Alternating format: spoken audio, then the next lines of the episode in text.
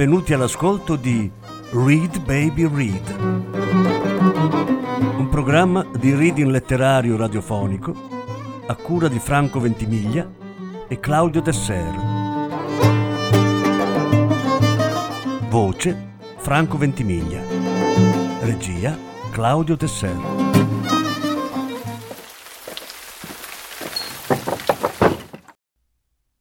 Don De Lillo il silenzio. Prima parte.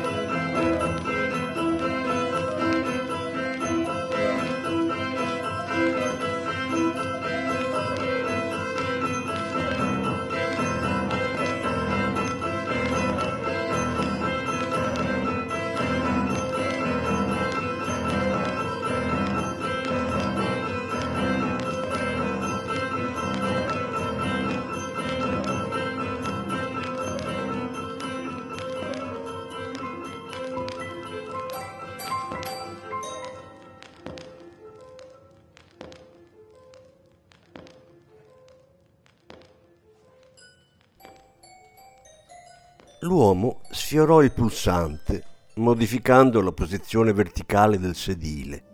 Si ritrovò con gli occhi fissi sul più vicino dei piccoli schermi posizionati in alto, appena sotto la cappelliera. Parole e numeri che cambiavano di continuo con il procedere del volo. Altitudine, temperatura esterna, velocità, ora di arrivo. Aveva sonno, ma continuava a guardare. Her a Parigi, Her a Londra. Guarda, disse, e la donna annuì appena, continuando a scrivere su un quadernino azzurro. L'uomo prese a snocciolare le parole e i numeri ad alta voce, eh, perché altrimenti qual era il senso? A che pro limitarsi a osservare quei dettagli che cambiavano sempre per poi perdersi nei ronzii gemelli della sua mente e dell'aereo? Ok, altitudine 33.002 piedi. Ah, quanta precisione, disse. Temperature extérieure meno 58 centigradi. Si interruppe e aspettò che la donna dicesse Celsius. Ma la donna, che guardava il suo quaderno poggiato sul tavolino estraibile davanti a sé, si fermò a pensare per qualche istante e poi riprese a scrivere. Ok, ora di New York 12 e 55. Non è specificato se AM o PM, ma direi che non ce n'è bisogno. L'importante era dormire. Aveva bisogno di dormire ma il flusso di parole e numeri era incessante. Ora di arrivo 16.32, velocità 471 miglia all'ora. Tempo di viaggio restante 3 ore e 34 minuti. Sto ripensando a quello che ci hanno dato da mangiare, disse lei, e allo champagne con il succo di mirtilli, che però tu non hai preso. Mi sembrava un po' troppo pretenzioso. Invece non vedo l'ora di assaggiare gli scones. Parlava e scriveva contemporaneamente. Eh, ci tengo a pronunciare la parola in modo corretto, dissi, con la O breve, oppure un suono lungo. Lui la osservava scrivere. Cos'è che stava scrivendo? Quello che lei stessa diceva? Le cose che si dicevano? Lei disse Celsius, C maiuscola. Era un cognome. Il nome non me lo ricordo. Ok, e, e Vitesse? Che cosa significa Vitesse? Sto pensando a Celsius e ai suoi studi sulla misurazione in gradi centigradi. E poi c'è Fahrenheit. C'è anche lui, sì. Ma che cosa significa Vitesse? Eh? Vitesse. Uh, vitesse, velocità, rispose lei. Vitesse 748 km all'ora. L'uomo si chiamava Jim Cripps, ma per tutte le ore del volo il suo nome coincideva con il numero del posto a sedere. Questa era la prassi consolidata, la sua prassi personale, in conformità con il numero scritto sulla carta d'imbarco. Era svedese, disse lei. Chi? Il signor Celsius. Non avrai mica dato una sbirciatina di nascosto sul cellulare. Eh, sai come vanno queste cose. Riemergono dalle profondità della memoria. Quando ti verrà anche il nome, comincerò a sentirmi sotto pressione. Sotto pressione per cosa? Perché a quel punto a me toccherà farmi venire in mente il nome del signor Fahrenheit. Lei disse: Torna a guardare il tuo schermo d'alta quota. Questo volo tutti questi voli a lunga percorrenza, tutte queste ore. Qualcosa che va oltre la noia. Accenditi il tablet e guardati un film. Mi va di parlare. Niente cuffie. A, a tutti e due va di parlare. Niente auricolari, disse lei. Parlare e scrivere. Lei, Tessa Berens, era la moglie di Jim. Pelle scura, un misto di ascendenze caraibiche, europee e asiatiche, autrice di poesie che spesso venivano pubblicate su riviste letterarie. Inoltre, parte del suo tempo lo dedicava a curare i contenuti per un sito di consulenza che rispondeva agli abbonati su questioni che spaziavano dalla perdita dell'udito all'equilibrio corporeo, passando per la demenza. Lì, in aria, gran parte di ciò che loro due si dicevano sembrava la funzione di un qualche processo automatizzato, osservazioni generate dalla natura stessa del volo di linea. Niente chiacchiere a ruota libera, come succede alle persone che si trovano nella medesima stanza o al ristorante, luoghi dove il moto è in gran parte frenato dalla forza di gravità e le conversazioni tendono a fluttuare liberamente. Ore e ore passate a sorvolare oceani o sterminate distese continentali, frasi concise, racchiuse in se stesse, in un certo senso passeggeri, piloti, hostess e steward, ogni parola cancellata dalla memoria nell'istante in cui l'aereo tocca la pista d'atterraggio e comincia a rullare per un tempo infinito alla volta del primo manicotto d'imbarco disponibile. Solo lui, pensò, ne avrebbe conservato qualche frammento che gli sarebbe raffiorato alla memoria nel cuore della notte, a letto. Immagini di persone addormentate, avvolte nelle coperte della compagnia aerea, simili a cadaveri. L'alta hostess che gli chiedeva se volesse dell'altro vino, la fine del volo, il segnale delle cinture di sicurezza che si spegneva, il senso di sollievo, i passeggeri in piedi nei corridoi, in attesa, gli assistenti di volo all'uscita, tutti che ringraziavano e facevano cenni di saluto con la testa, i sorrisi da mille miglia. Scegliti un film, guardatelo. Ho troppo sonno. Distanza destinazione 1601 miglia. Ora a Londra 18,4. Velocità 465 miglia all'ora. Leggo tutto quello che compare sullo schermo. Durée du vol 3 ore e 45 minuti. Lei chiese a che ora è la partita? Inizia alle sei e mezzo. Facciamo in tempo ad arrivare a casa? Non l'avevo già letto sullo schermo. Ora di arrivo, bla bla e bla bla. Atterriamo a Newark, non dimenticarlo. La partita. In un'altra vita forse le sarebbe interessato qualcosa. Il volo. Avrebbe voluto trovarsi già a destinazione senza questo intermezzo. C'è qualcuno a cui piacciono i voli lunghi? Evidentemente questo qualcuno non era lei. Her a Parigi 19 e 8, continuò lui. Her a Londra 18 e 8. Velocità 463 miglia all'ora. Abbiamo appena perso due miglia all'ora. Ok, ora ti dico quello che sto scrivendo. Semplice, alcune delle cose che abbiamo visto. In che lingua? Inglese elementare, da, da filastrocca per bambini. Ma se abbiamo opuscoli, libretti, interi volumi. Ho bisogno di vederlo scritto con la mia grafia, magari fra vent'anni, ammesso che sarò ancora viva, e trovare un elemento mancante, qualcosa che adesso mi sfugge. Ammesso che saremmo tutti ancora vivi fra venti, dieci anni. E per riempire il tempo, anche questo.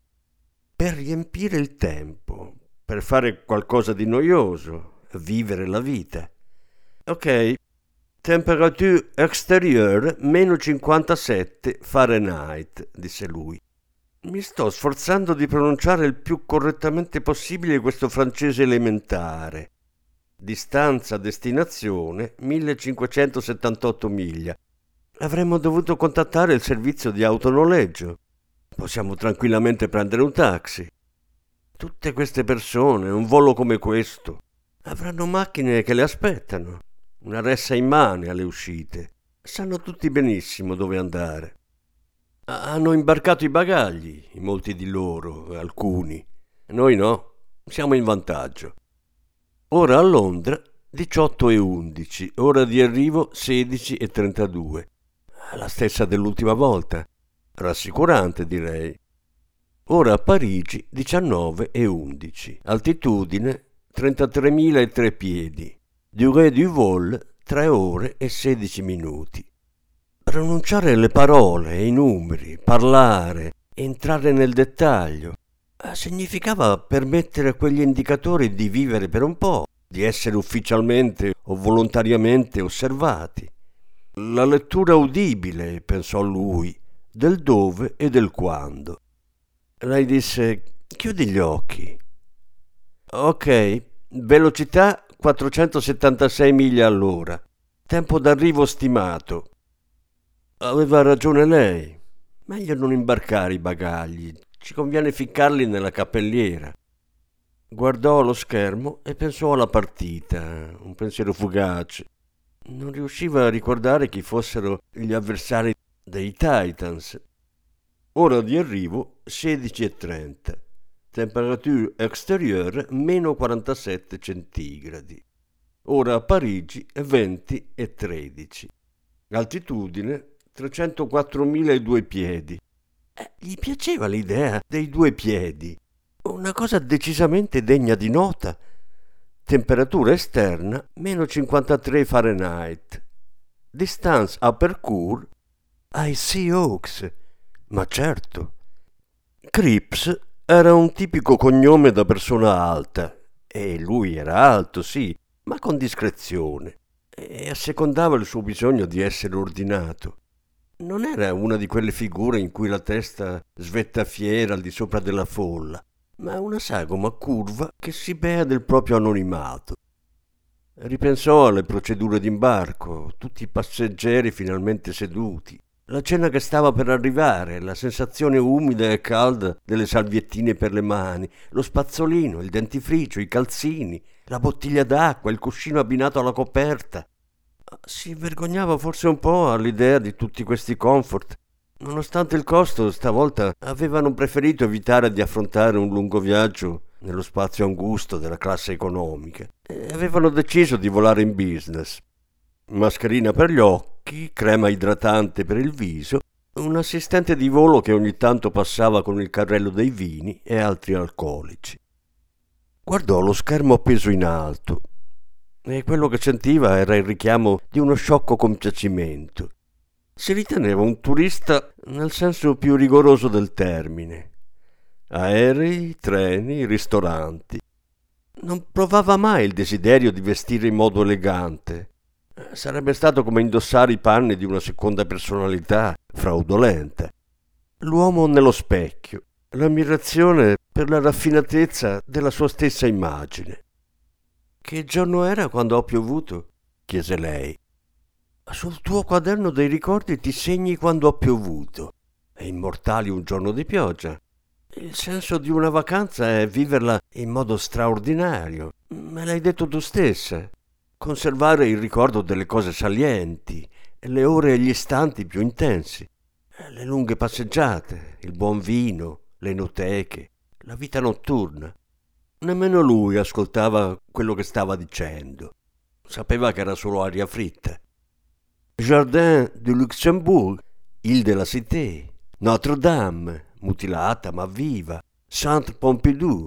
Conservo ancora il biglietto. Mi serve sapere il giorno che ha piovuto. Lo scopo è andare a rileggermi gli appunti tra qualche anno e notare la precisione, il dettaglio.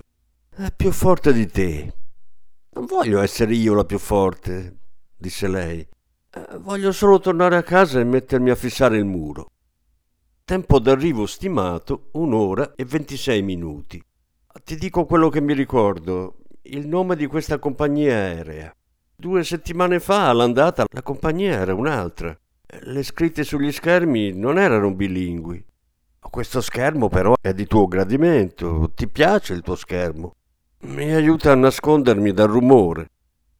Ogni cosa predeterminata, un lungo viaggio aereo, quello che pensiamo e quello che diciamo, il nostro essere immersi in una singola armonica prolungata, il rombo del motore, il fatto che accettiamo il bisogno di assecondarlo, di considerarlo tollerabile anche se non lo è, un sedile che gratifica il desiderio del passeggero di ricevere un massaggio. A proposito di ricordare, me lo sono ricordato, disse lei. Che cosa? È venuto fuori dal nulla. Anders. Anders? Il nome del signor Celsius. Anders, disse lui. Anders Celsius. Questa cosa le dava un senso di soddisfazione. Venuto fuori dal nulla Non viene più quasi niente fuori dal nulla. Quando un elemento mancante viene a galla senza l'ausilio di alcun supporto digitale, ognuno lo annuncia all'altro con lo sguardo perso in lontananza, l'aldilà di ciò che si sapeva un tempo e che è andato smarrito.